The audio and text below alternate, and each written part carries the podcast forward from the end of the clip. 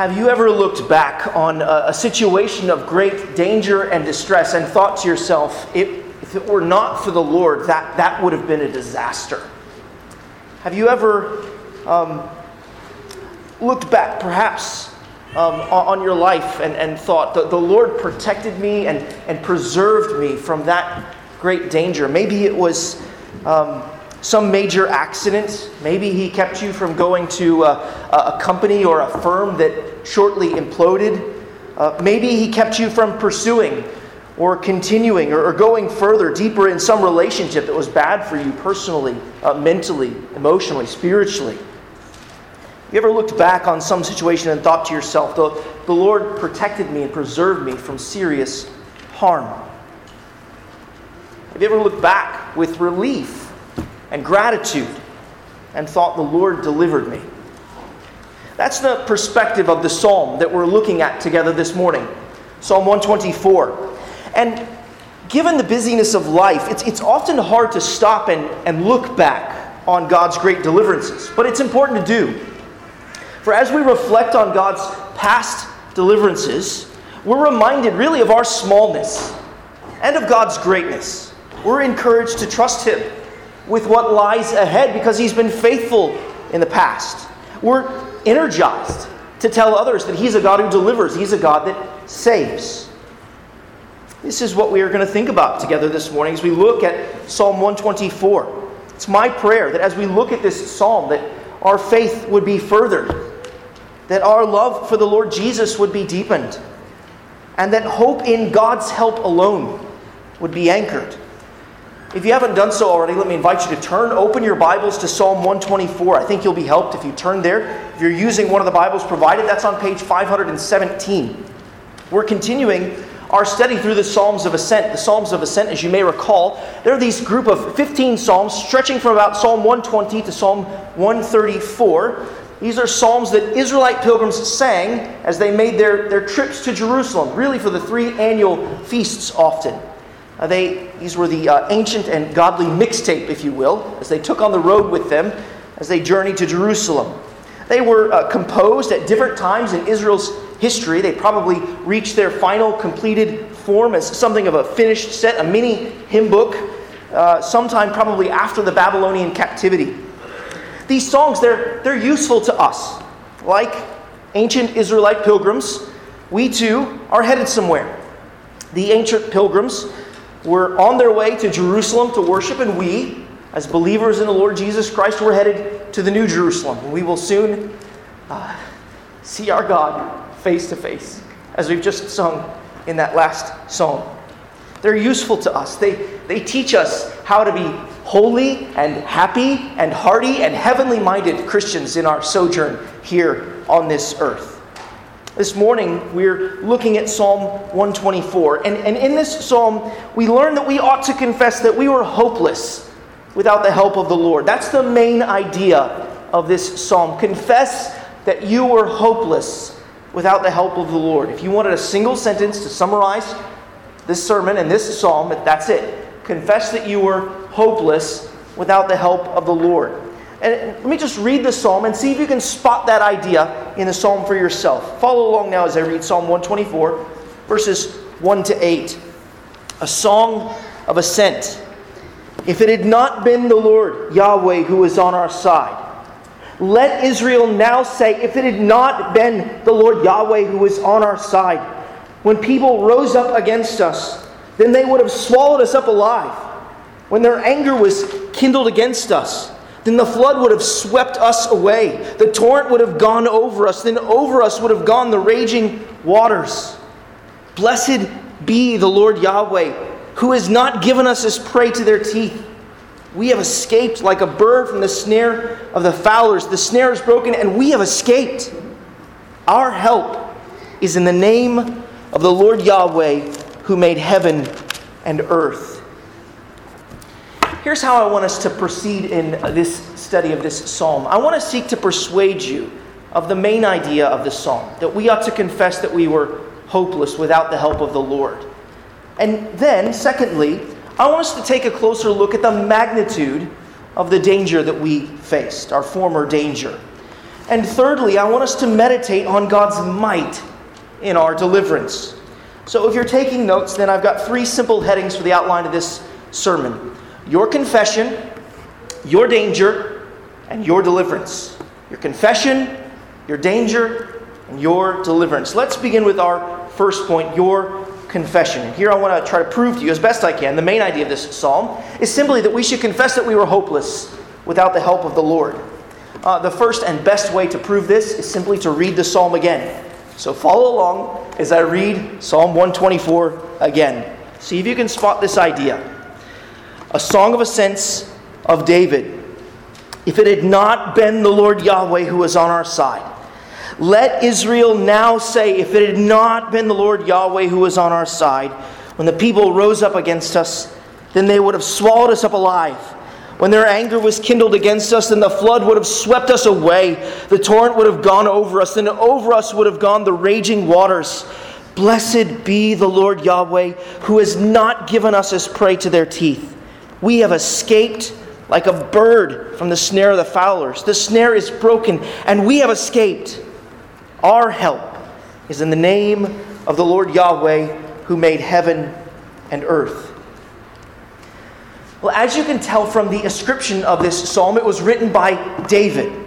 We, we don't know the historical circumstances which first gave rise to this psalm, but we might hazard to guess that it was some occasion after some occasion of great deliverance from the Lord. Perhaps it came after the defeat of Goliath and the Philistines. Remember how David proclaimed to Goliath as he came to him, I, I come to you in the name of the Lord who made heaven and earth, and how he trusted the Lord to deliver him it was only through the Lord's miraculous deliverance that David's victory and escape, the people of Israel's victory and escape, was secured over the Philistines. That's one possibility in David's life. Perhaps there was another occasion on which David marveled at his danger and the Lord's deliverance and so wrote this song. We, we don't ultimately know the historical circumstances which first gave rise to this psalm, but there's even a, a usefulness to that.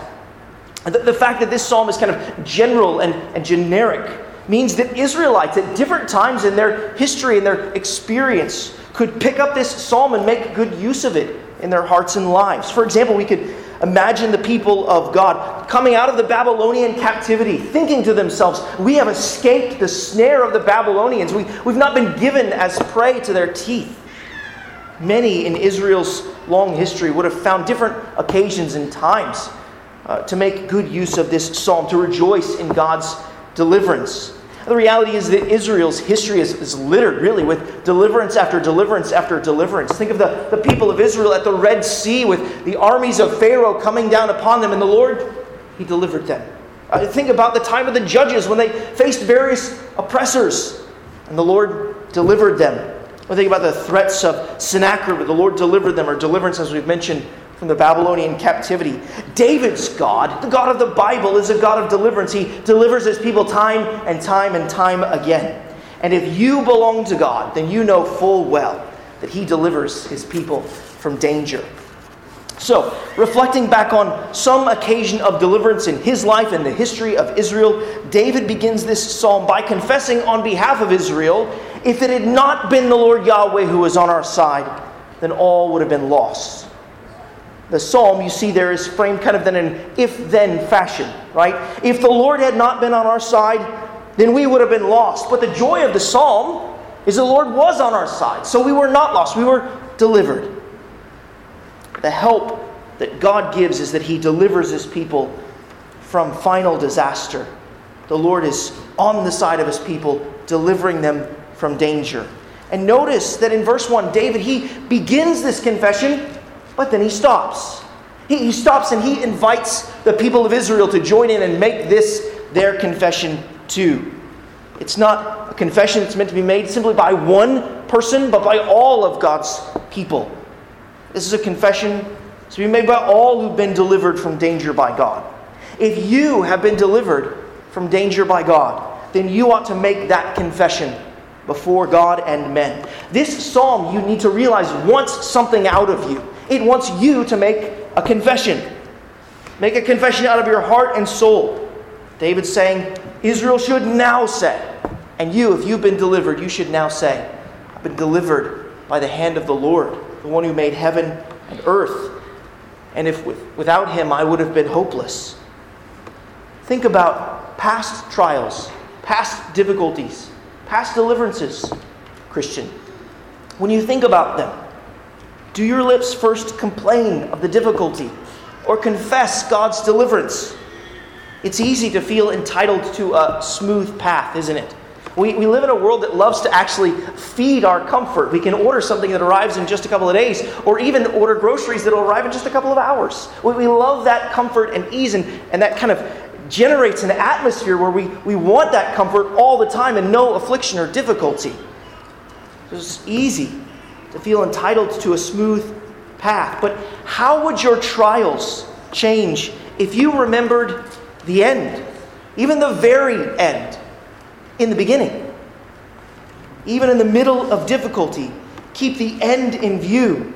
If the Lord is on your side, you've been delivered and you will be delivered. Even if these trials extend to the very end of your earthly life, you will know deliverance by the hand of God. David, he discloses the fact that a people rose up against Israel. And what's interesting, and we'll have to come back to this later, what's interesting, that word for people there in, in uh, our, our Bibles, it's the word for Adam. Uh, people of the dust, the people of the earth, people that God made. These are the people who rose up against Israel. And Israel, as we see here, they were in serious trouble, serious danger. If it were not for the Lord, they would have been devoured, right? They would have been swallowed up alive, verse 3. If it were not for the Lord, they would have drowned. All of the imagery there in verses 4 and 5 is, is water imagery. There's a flood that sweeps away, a, a torrent of water, even raging water that goes over the head. You know, in our day and age, for the most part, we, we like water. We uh, like to go to the beach and uh, lay on the sand and watch the surf come in. Or we like to go to the lake because below the water there's fish that we like to catch. We, we like water for the most part. But it was not the case for ancient Israelites. For them, water was a, a symbol of chaos and destruction. Right? There were floods that came upon the earth. The waters were deep and dangerous to the ancient Israelite. Verses 2 to 5 give us the sense that the only reason that Israel was not devoured or drowned in the anger and rage of their enemies is because the Lord was on their side to help. And no other help could do. It was the Lord who prevented Israel from being eaten like prey in verse 6. It was only because the Lord broke the snare of the fowler that Israel escaped. Verse 7. It was only the Lord who made man, who could rescue his people from the anger of man. It was only the Lord who made the waters, who could overcome the anger of those that raged like mighty waters. The God who made all creation is the only source of salvation the God who made all creation is the only source of salvation. This is what David and the people of Israel confess in this psalm. They were helpless without the help of the Lord who made heaven and earth. And this is no less true of you, Christian. If the Lord Jesus were not on your side, then you would have been lost to death, judgment, and hell. Your sins would have plunged you underneath the flood of God's wrath and justice. And if the Lord were not on your, dis- your side, defending you from all of your enemies, then you would have drowned under their rage. The confession of this psalm must be your confession too. You must confess that you are hopeless without the help of the Lord Jesus. And just like the ancient Israelite, the true believer in Jesus abandons all hope in himself, abandons all hope in his good works, abandons all hope in any earthly person or comfort, and looks to the Lord Jesus alone for deliverance, help, and salvation. There are some of you, perhaps here this morning, who are hoping in yourself instead of the help of the Lord. There are some of you here this morning, perhaps even among our children, who are hoping in your heritage. Children and young people being born into a Christian home is no hope or help before God's holy throne. You need to look to the Lord Jesus alone for your deliverance. Look to him for help and salvation. There, there are some of you here this morning who are hoping in your good works. There may be some of you here this morning who are, who are turning up to church. Perhaps you're thinking about joining, or you've even joined. And perhaps You're trusting in your goodness. You're hoping in your church attendance. You're hoping in your past participation in religious ceremonies or services. You're hoping in your daily Bible reading or prayer. You're hoping in your desire to do the right thing or perhaps having done the right thing at some point in the past. As our brother Mark put it in Bible study on Wednesday night, you're hoping in your religious resume when you think about why you ought to be accepted by God. Uh, perhaps you think to yourself, I'm, I'm not an extortioner. I pursued justice. I'm not an adulterer. I, I didn't storm the Capitol. I fast and pray regularly. I'm not a racist. I'm not a robber. I'm not a murderer. I give to the poor. I, I give to the church. I don't abort babies. I don't lie, cheat, or steal. I stay at home and raise my kids. I'm a good husband. I'm a submissive wife. I provide for my family. I lead devotions at home. I lead a small group at church. I read books on theology. Friends, these are things that go on a religious resume. And your confession cannot be that your hope and help is in any of those things, or anything else for that matter. You must come to confess that you are hopeless without the help of the Lord. That is the confession of this psalm, and it must be your confession too. From beginning to end, this psalm is a confession. David confesses. Then he says, Israel, join me and let's confess. And at the end is a confession. Our help is only in the Lord. This is a confession from beginning to end. And part of the reason that we fail to make this confession our confession is because we misunderstand or misperceive the magnitude of our danger. This is why it's imperative that we rightly grasp the gravity of our danger. So let's turn and consider our second point your danger. I want to attempt to think through kind of two kinds of dangers. There's some overlap to them, of course. But I, I want us to think about the danger that a Christian faces, uh, and I want us to think about the danger that, that an unbeliever faces. From the perspective of this psalm, you'll see that the danger is kind of in the rearview mirror, isn't it?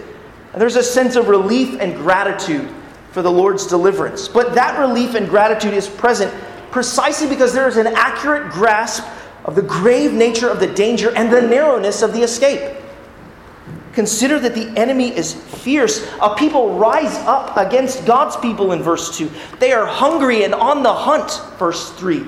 They will not be satisfied until God's people are swallowed whole, and they will feel no delight until God's people are utterly drowned by their anger, verses 4 and 5. They stalk the people of God and set traps for them, snares, verse 7 if there's one thing the ancient people of God knew and understood, one thing they were cognizant of, it was that they had enemies.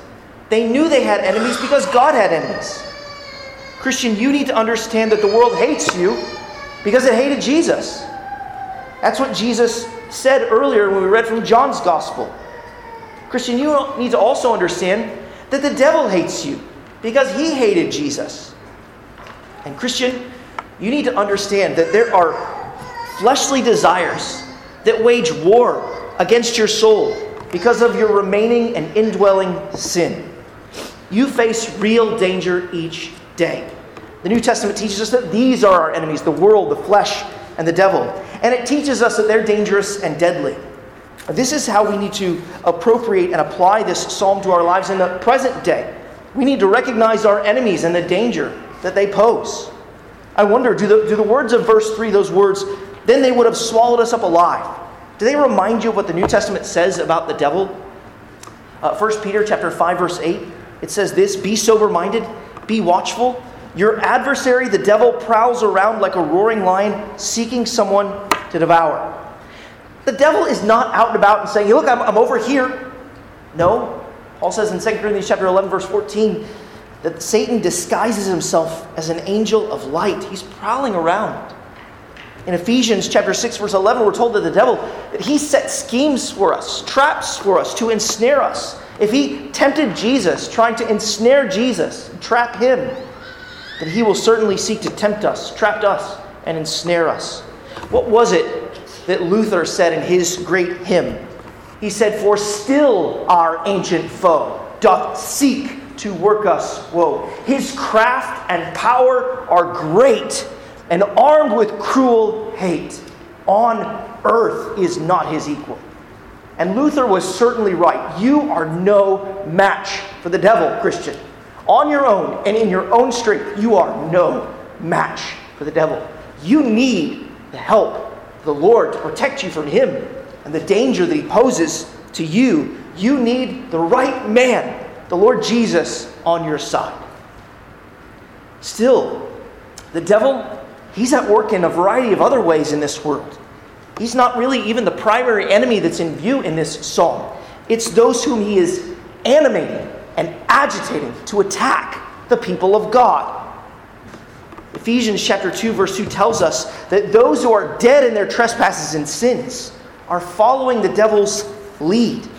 The New Testament is clear that the world can also be a fierce enemy of God's people. The apostle John even tells Christians in Ephesus not to be surprised by this. In 1 John chapter 3 verse 13, John wrote, "Do not be surprised, brothers, that the world hates you." We've already learned from John's gospel that's because G- Jesus is the reason for that hatred. But sadly, Jesus even told his disciples that sometimes that hatred, it's going to hit really close to home. In fact, it might even come from your home. Jesus told his disciples in Matthew 10, verse 36, that a person's enemies will be those of his own household. And members of our own congregation have already faced this. They've been faithful to the Lord Jesus to tell their family about Jesus and the salvation he offers and what he expects of those who are made in his image. And they face the affliction and the hostility of family. And they know the truth of Jesus' words. The world generically, our homes specifically, are not the only sources that Christians may face hostility from in this world. Acts chapter 12, verses 1 and 2, announces an incident where Christians were in danger and even put to death by the governing authorities. This is what we read in Acts chapter 12, verses 1 and 2. About that time, Herod the king laid violent hands on some who belonged to the church. He killed James, the brother of John, with the sword. Yes, believers will face affliction from governing authorities in this world. Sometimes they will. Even governing authorities who think they're attempting to do good and care for the world and those under their authority. If the devil and the world were not dangerous enough, we have our own sinful flesh to deal with. And the devil and the world, they appeal to our flesh in an effort to entrap us and ensnare us. There was one Puritan minister who said uh, that the devil, he baits the hook according to the appetites of the fish. Right? He knows what gets at us, what pushes our buttons and what pulls us and compels us. He knows what we're attracted to, He knows the weaknesses of our flesh. This past um, Wednesday morning at our men's uh, coffee and Bible reading, we read um, 1 Peter chapter 2, verse 11, which says, Beloved, I urge you as sojourners and exiles to abstain from the passions of the flesh, which wage war against your soul. The great apostle Paul in Romans chapter 7, verse 18 said this For I know that nothing good dwells in me that is, in my flesh. For I have the desire to do what is right, but not the ability to carry it out. If the great apostle Paul needed the Lord's help to do battle against the flesh, then so do we. And friends, these are dangers that believers in the Lord Jesus face. With the Lord having delivered them from the condemnation of sin and having been on their side, these are dangers that Christians face with the Lord remaining on their side. Here's a question then that needs to be considered What is your danger if you are not a Christian and follower of the Lord Jesus Christ? If you haven't given your heart and life to Him and haven't submitted to Him and are following Him? If you're here this morning and you're, you're that kind of person, if you're maybe thinking about should I follow the Lord Jesus? Should I give him my life? Should I submit to him and follow him? You need to know that there's real danger and that there's real deliverance. There is help and hope in Jesus Christ. So, what is your danger? Well, the danger that all humanity naturally finds itself in, apart from the grace of God in Jesus Christ, is enslavement to sin, judgment, and hell. The Bible says that all have sinned and fallen short of the glory of God. And Jesus, he knew what was in the heart of man. At one point in Mark's gospel, this is what Jesus said was in the heart of man. Mark chapter 7, verses 21 to 23. For from within, out of the heart of man come evil thoughts, sexual immorality, theft, murder, adultery, coveting, wickedness, deceit, sensuality, envy, slander, pride, foolishness. All of these things come from within. And if we're honest with ourselves about what Jesus just said, then we know that Jesus nailed us at some point in that list. We know the ugliness of our own heart, and Jesus knows what's in our hearts. And still, He, he purposes to deliver people who are filled with those kinds of things. People like you and me. All of this is naturally within us. And here's the thing we cannot make ourselves clean or get it out of our hearts in our own strength, in our own flesh. And in John chapter 6, verse 63, Jesus said, It is the Spirit who gives life. The flesh is no help at all. You need help outside of yourself. You can't make yourself clean before the holy God. And here's the thing the world and the devil will tempt you at precisely this point. They'll tell you to look to the strength within and the goodness within. But, friend, Jesus knows what's in the heart of man. And you know it too. There is great sinful ugliness in there that we cannot wash ourselves and make ourselves clean. We need to be washed by the blood of the Lord Jesus Christ. Satan and the world will t- tempt you precisely at this point. They will tempt you to help hope in yourself and in your flesh. You will t- be tempted to believe that you're not really that bad and that your danger is not really that great. But the scriptures say the heart is deceitful above all things and desperately sick. Do you realize how desperately sick with sin you are? You're in a worse condition than those who've been in an induced coma and put on a ventilator. They can do nothing to make themselves healthy. And you can do nothing to make yourself holy before God.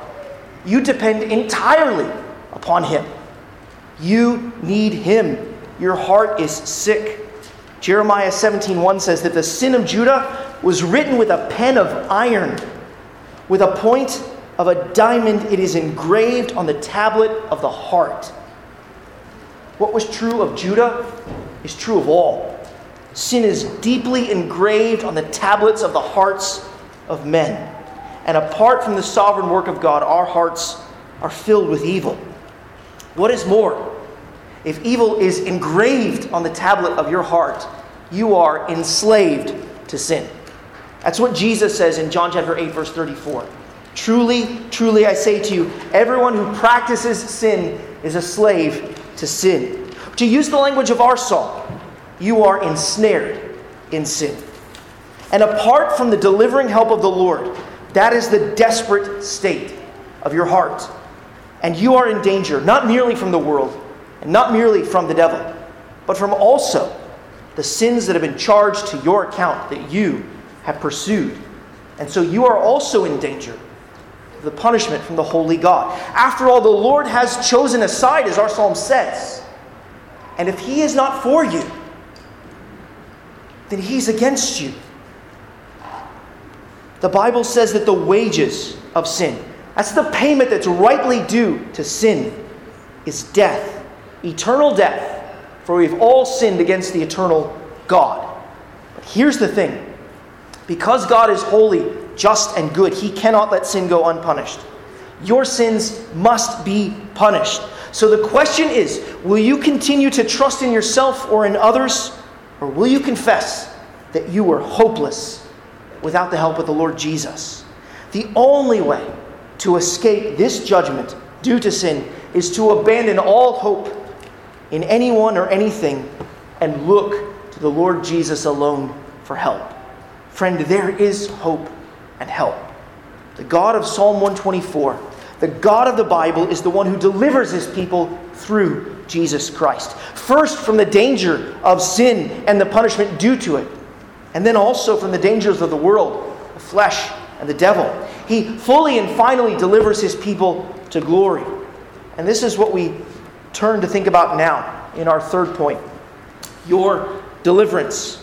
your deliverance. How is it that God's people come to know deliverance from danger? From the danger of their sin, and from the danger of the world and the flesh and the devil. God's people come to know deliverance from danger because He, the Lord God, has indeed chosen a side. And because He, the Lord God, has chosen to stand on the side of His people and save them. If we know deliverance, it is because God has determined to deliver us. It wasn't the people of Israel who delivered themselves from the army of Pharaoh with the Red Sea at their backs. It was God who delivered them. God was there to preserve and protect his people. And part of the lesson that verses 2 to 5 teaches us is that God protects them from final harm. And notice carefully that the Lord does indeed allow his people to face opposition and affliction. That psalm teaches us this, right? That God does allow, in his sovereign wisdom and prerogative, to, to allow his people to face opposition and oppression. The people of God uh, may even be put to death by that opposition and oppression. We, you heard about that from Acts 12 earlier.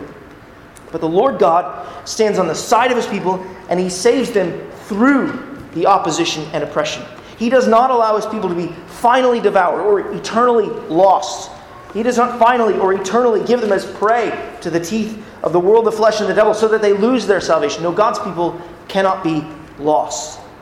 They will be given their ultimate reward, which is not to enjoy the ease of the world, but to enjoy their master in glory.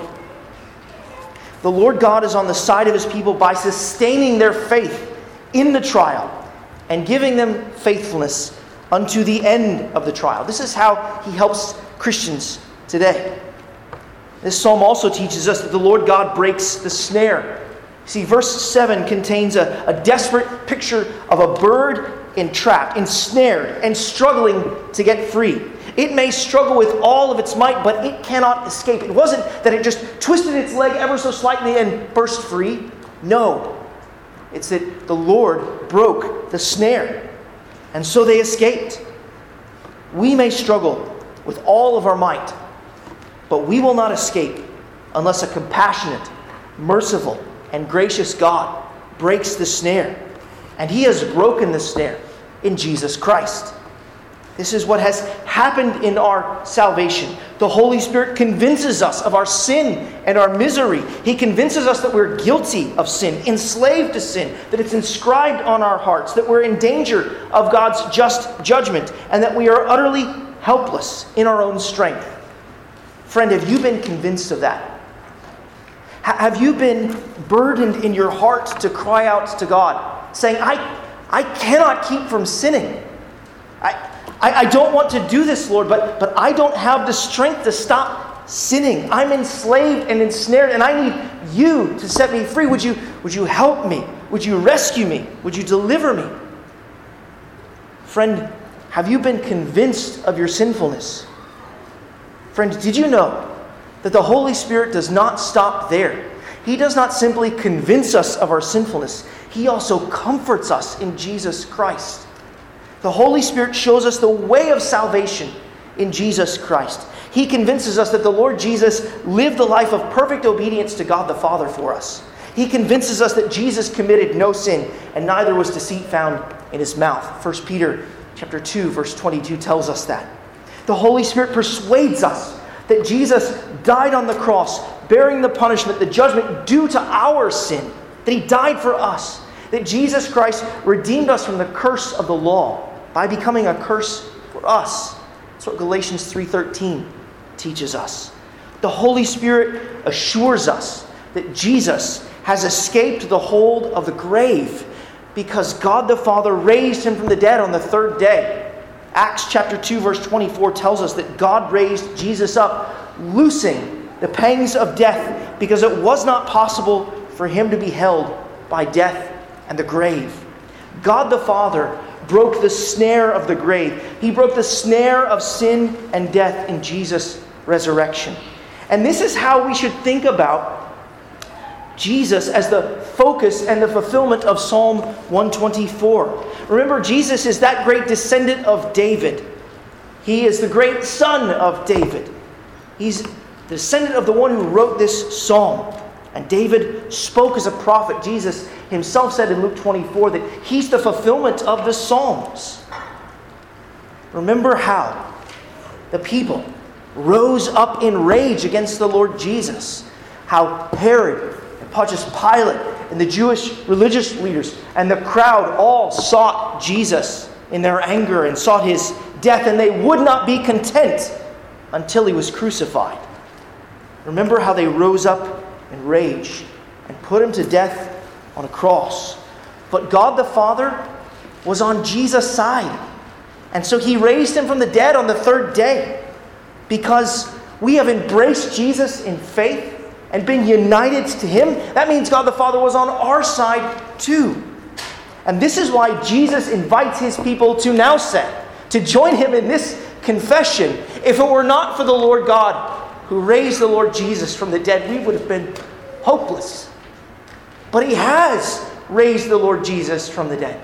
So, friend, turn from your sin and make this your confession. I was hopeless without Jesus, but Jesus lived for me. He died for me, bearing the punishment that my sins deserve, and He's been raised from the grave for the forgiveness of my sins. I have help and hope in the Lord Jesus, and this is my confession. Friend, confess your danger and bless God for the deliverance that He secured in Jesus Christ. This psalm it helps us to look back at that first great deliverance in Jesus. But it also helps us as we make our pilgrimage in this ongoing life. Remember, this is a, a psalm for pilgrims on the way.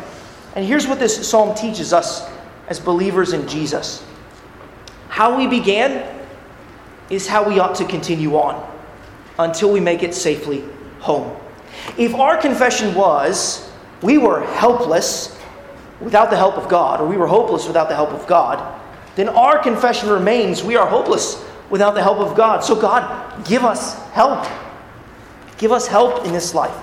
And, Christian, I want to make at least three distinct application points in light of this psalm. Here's the first one Remember your former and present danger. Remember your former and present danger. This psalm, right, it looks back on past danger we must remember that there was a time when we were outside of Christ and lost in sin. This ought to encourage great humility in us. It ought to remind us that though God's deliverance in Christ has broken the dominating power of sin, it hasn't eliminated sin altogether.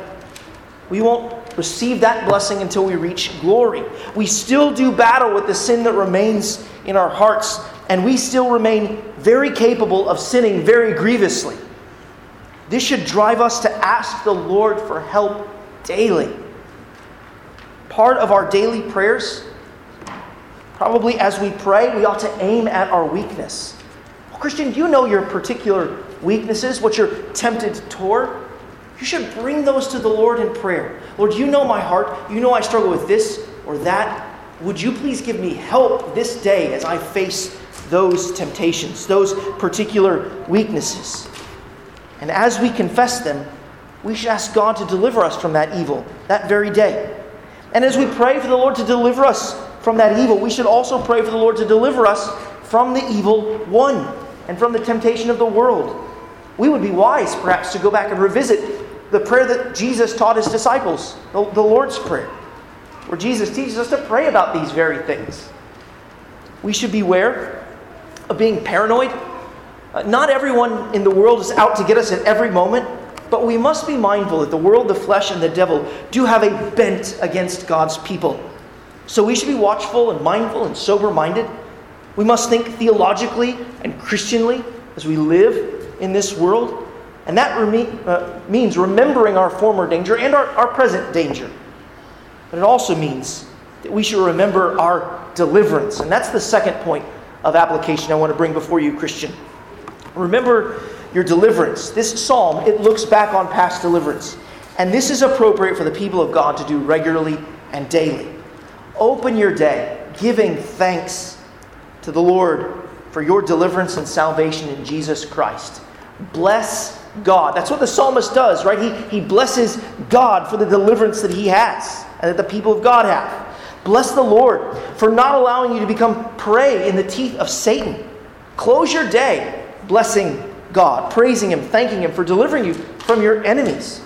Perhaps there was a particular battle of the flesh that you faced that day, and God gave you grace to overcome, strength to say no. Perhaps you were tempted to look at inappropriate materials. Perhaps you were tempted to fantasize about a man who's not your husband.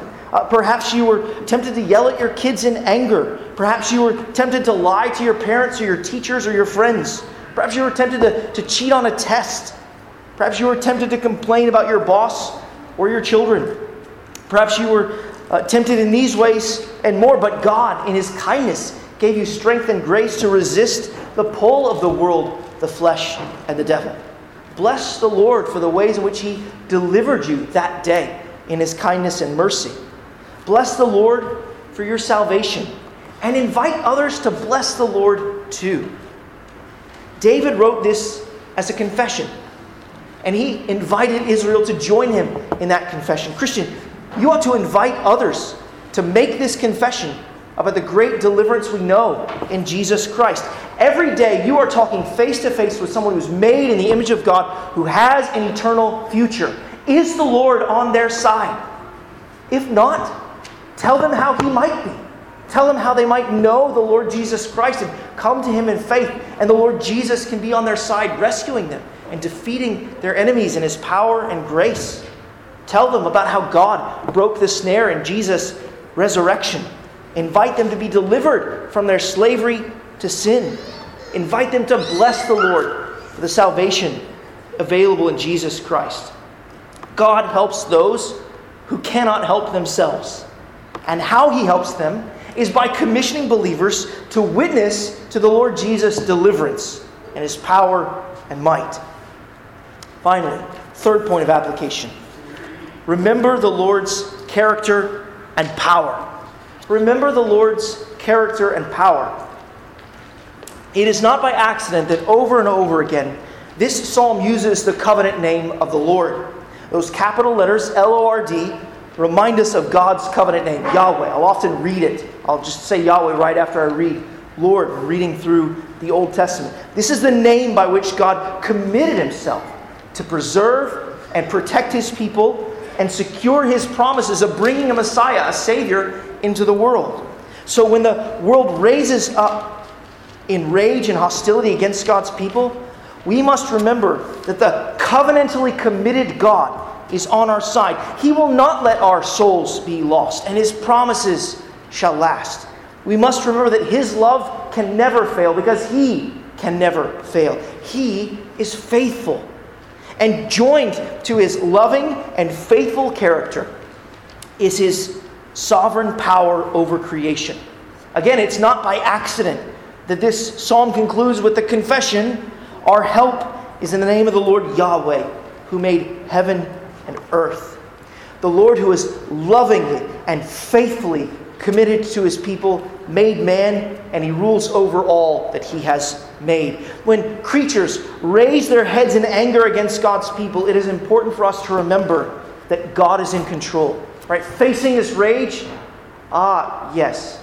Yes, this is, this is dangerous. There, there is some cause for caution, but the Lord made you. He, he's in control, and I, I need to remember that. He has, he has power. He rules over sin, he even overrules sin. God is in control. And as I mentioned earlier, that when this psalm says there in verse 2, when the people rose up against us, it uses that word from Genesis 2 when God made man. He, he made the dust, right? God rules over all that He has made. He is author and He has authority over all that He has made and authored. And here we need to remember that we have a God who is loving and powerful.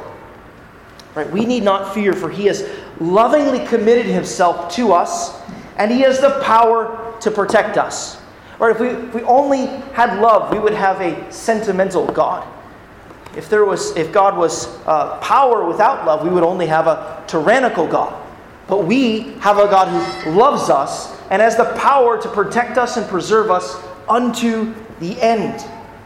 He is on our side. He is indeed for us. Isn't that what Paul said in Romans 8? It's exactly what Paul said in Romans 8. And if there's something of a, a, New Testament expression of the thought and idea of this psalm, it's found there in Romans 8. So I want us to read that together. Turn in your Bibles as we conclude. Let's read Romans 8. Turn to Romans 8, verse 31. That's on page 944 of the Bibles provided. I think it's on the bottom of that page. And as we read this portion of God's Word, I, I want you to notice how God's love is expressed and His power over all creation is expressed too. Paul writes this in Romans 8, verse 31, beginning there. What shall we say to these things? If God is for us, who can be against us? He who did not spare his own son, but gave him up for us all, how will he not also with him graciously give us all things? Who shall bring any charge against God's elect? It is God who justifies. Who is to condemn? Christ Jesus is the one who died. More than that, who was raised, who is at the right hand of God, who indeed is interceding for us. Who shall separate us from the love of Christ? Shall tribulation or distress or persecution or famine or nakedness or danger or sword? As it is written, For your sake we are being killed all the day long. We are regarded as sheep to be slaughtered. No, in all these things we are more than conquerors through him who loved us. For I am sure that neither death, nor life, nor angels, nor rulers, nor things present, nor things to come, nor powers, nor height, nor depth, nor anything else in all creation will be able to separate us from the love of God in Christ Jesus our Lord. Friends, brothers, and sisters, this is our confession. We are not hopeless, for we have the loving help of the God who made heaven and earth and has shown himself to be loving and powerful in the Lord Jesus Christ. He is all our help and hope.